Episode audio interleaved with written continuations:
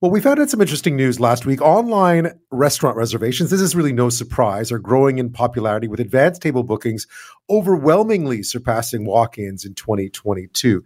That's a huge shift since pre-pandemic when Canadian restaurants saw a lot more walk-ins than reservations. I guess people are excited to go back. You want to know you're going to get in. There's been limited space over time, and you really want to make sure you're going to get the table that you want at the restaurant you want and not chancing it on walking in and not getting it. That's all according to data from OpenTable. They're, of course, the world's largest online reservation platform. But the growing trend could also be hurting the restaurant industry, and here's why. Owners and industry experts warn the surge in online reservations has also led to more no-shows. Those are those unfortunate souls who book something and don't call to cancel, then don't show up, which, of course, in a place where you don't make reservations a lot can be kind of understandable. In other countries, you just don't do it. In London, where I lived, you got charged. You had to leave a deposit when you made a reservation. If you didn't show up, they charged you for it. Not a huge amount, but they did charge you for it. So that can be really detrimental to establishments when they're just starting to recover from the pandemic and they don't have, every table needs to be booked, especially with costs going up and so forth. So with more on this, Matthew Davis is joining us. He's the country director for OpenTable Canada, and that's the company that did this survey. So thanks for your time and interesting stuff. Thank you, Ben. It's a pleasure. So a critical summer for a lot of restaurants in Canada. We knew that going in as they try to recoup some of what was lost over the past few years. Your data suggests that Canadians are indeed eating out again. They certainly are in record-breaking numbers. The surge in demand that we've seen for restaurants and dining out has been incredible. It began at the beginning of the reopening that we saw at the start of the year and has just sustained. And now, of course, in the summer, it is peak season, which is typically the case at this time of year, but this year more than ever, it's bonkers out there. Did you see that as sort of a spike? Did it sort of stay quite consistent in those early months over the winter, then all of a sudden jump up? We definitely see a spike, and that's typical actually, even pre-pandemic. That as the summer months come on, this is really peak season for dining in Canada, and so. We definitely saw that spike. It was just more pronounced this year, of course, given the surge that we saw. And I gather that Canadians, there has been a bit of a sea change, not a complete one, but a tiny bit of a sea change in the way that Canadians plan their dining out experiences now. There has. And as you say, Ben, it's been something that's slightly changed over time, but the pandemic has really accelerated that behavior, I find. And so what we see as the world's largest online reservation platform, we have a privileged position to see a lot of data and trends at a high level. We see that online reservations or pre-planning the reservation via online channels, be that our app or other online methods, whether it be the website of the restaurant, has really surged and incredibly so, actually. So my hypothesis is that, as we all know, during the pandemic, we all became more familiar with technology, more so than we were previously. That accelerated. And so that, coupled with the need in many cases to make reservations because of health orders or restrictions or literally a mandate in many provinces to have a reservation, has meant that more and more people are now becoming familiar with the process of making online reservations. And they also, I think, would like the security of having and knowing where they're going and knowing that where they're going is going to be safe, sanitary, etc. So it's kind of all of these things combined together that the pandemic threw up have just accelerated the trends we're seeing pre-pandemic. Now, one of the things that I know a lot of people do, I've done it occasionally myself, I always try to be a good customer and cancel way in advance, is you book a few things at the same time and then make your decision a little bit later. But I suppose that sort of quote unquote antisocial behavior mightn't be appreciated by restaurant owners if you in fact don't show. I guess that's one of the downsides of people starting to make reservations when we're not really a culture that's used to making a lot of reservations for eating out, not unless it was special occasions. You're exactly right. And what we call that in the industry is no-shows. And no-shows are super damaging for restaurants. And it's so much so that it's bad for the industry overall. I think the dining public isn't fully aware of why that's the case. But in this moment, which is a critical period of recovery, given it's the first full summer that restaurants have full capacity to fill in Canada, it's even a more pronounced issue because the value of those tables, the value of each seat in that restaurant is ever more critical given that they are recovering from that period of closure and loss. And so what we always try and educate people about at OpenTable is even if it's a couple of hours before a reservation, the best thing you can do to be a good dining citizen is give them a call to let them know you're not coming. At OpenTable, with a creative tool, so you can do that easily via the app. And in fact, it's such a big issue for restaurants that on OpenTable, for example, you cannot make multiple reservations in a period of time because it's just so bad for restaurants.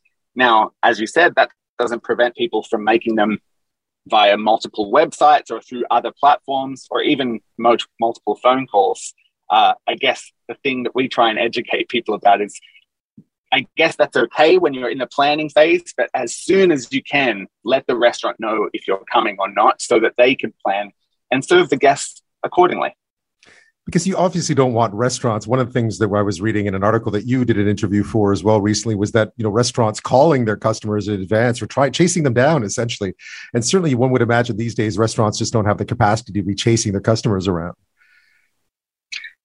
You're exactly right. There's an enormous labor shortage, as we all know, facing the Canadian economy in many sectors. And it's pronounced in the restaurant industry also. And so that's another reason why the technology adoption has increased over time. It makes things smoother, easier, more efficient for those who are left to staff the restaurants to do so. But they can't, as they may have in the past, spend as much time chasing diners down.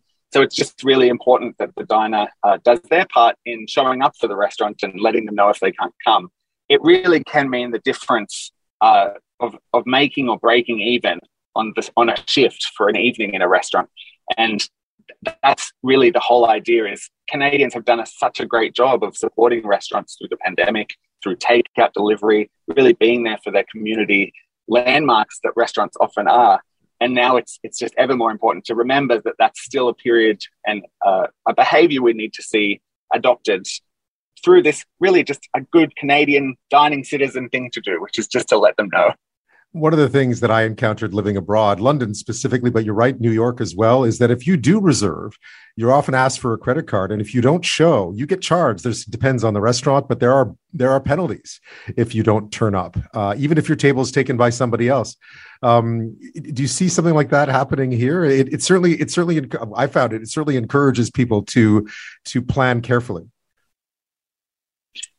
We do see that. And I don't have hard data on this actual topic in Canada, but anecdotally, we do see it increasing very much across specific parts of the country, like in Vancouver or in Toronto, for example.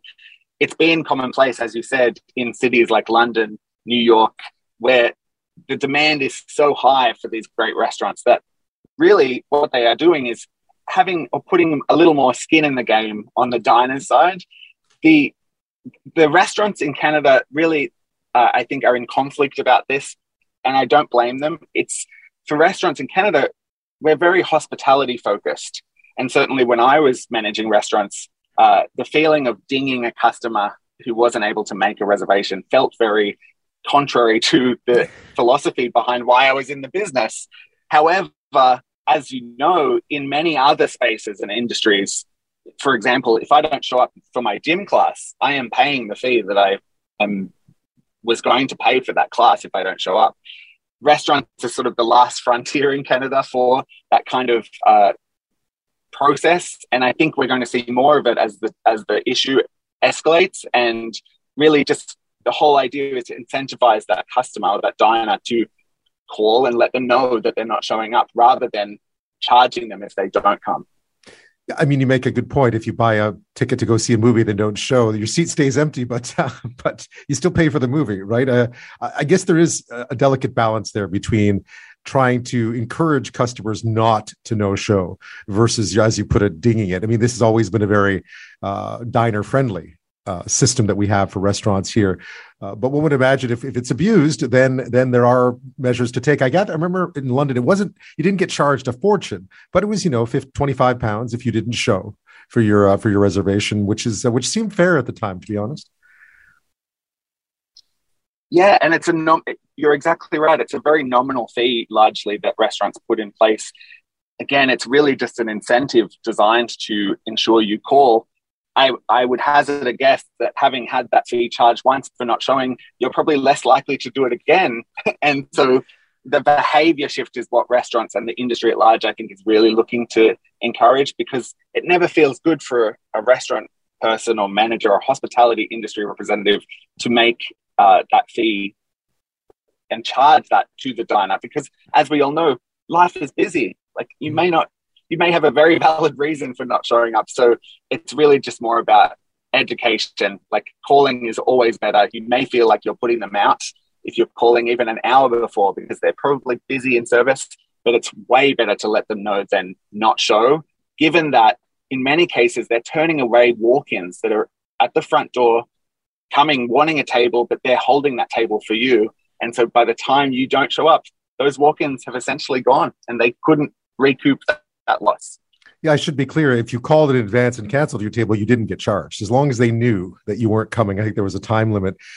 Last question for you. Walk-ins are still a really important part of the business, though. I mean, it's still important, I think, for restaurants to be able to accommodate walk-ins as well. And you mentioned that, too, in some of your data.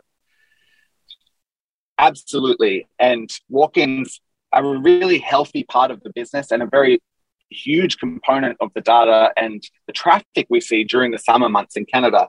However, during the pandemic, they virtually disappeared because of those mandates, as I said, and the restricted capacity restaurants had. So they would fully book their restaurants with reservations. So now that summer's back, everyone's in full swing, and hopefully the pandemic is behind us, that I want to really just send a message. It's great to get out there and just try and be a bit more spontaneous in your dining decisions. Go and walk down the street with your partner and pop your head into a restaurant and see if you can get a table. Those walk-ins are really critical for restaurants, as we said, to recoup the loss of any no-shows or last-minute cancellations. And so I think the spontaneity that we had pre-pandemic, everyone's eager and excited to get back out there and enjoy life again. So just keep dining on, and walk-ins will contribute to the recovery for restaurants. And even if it looks busy, you never know if someone has just called to cancel a reservation they had coming up. Matthew Davis, thank you so much for your time. I appreciate it. It's a pleasure, Ben. Thank you so much.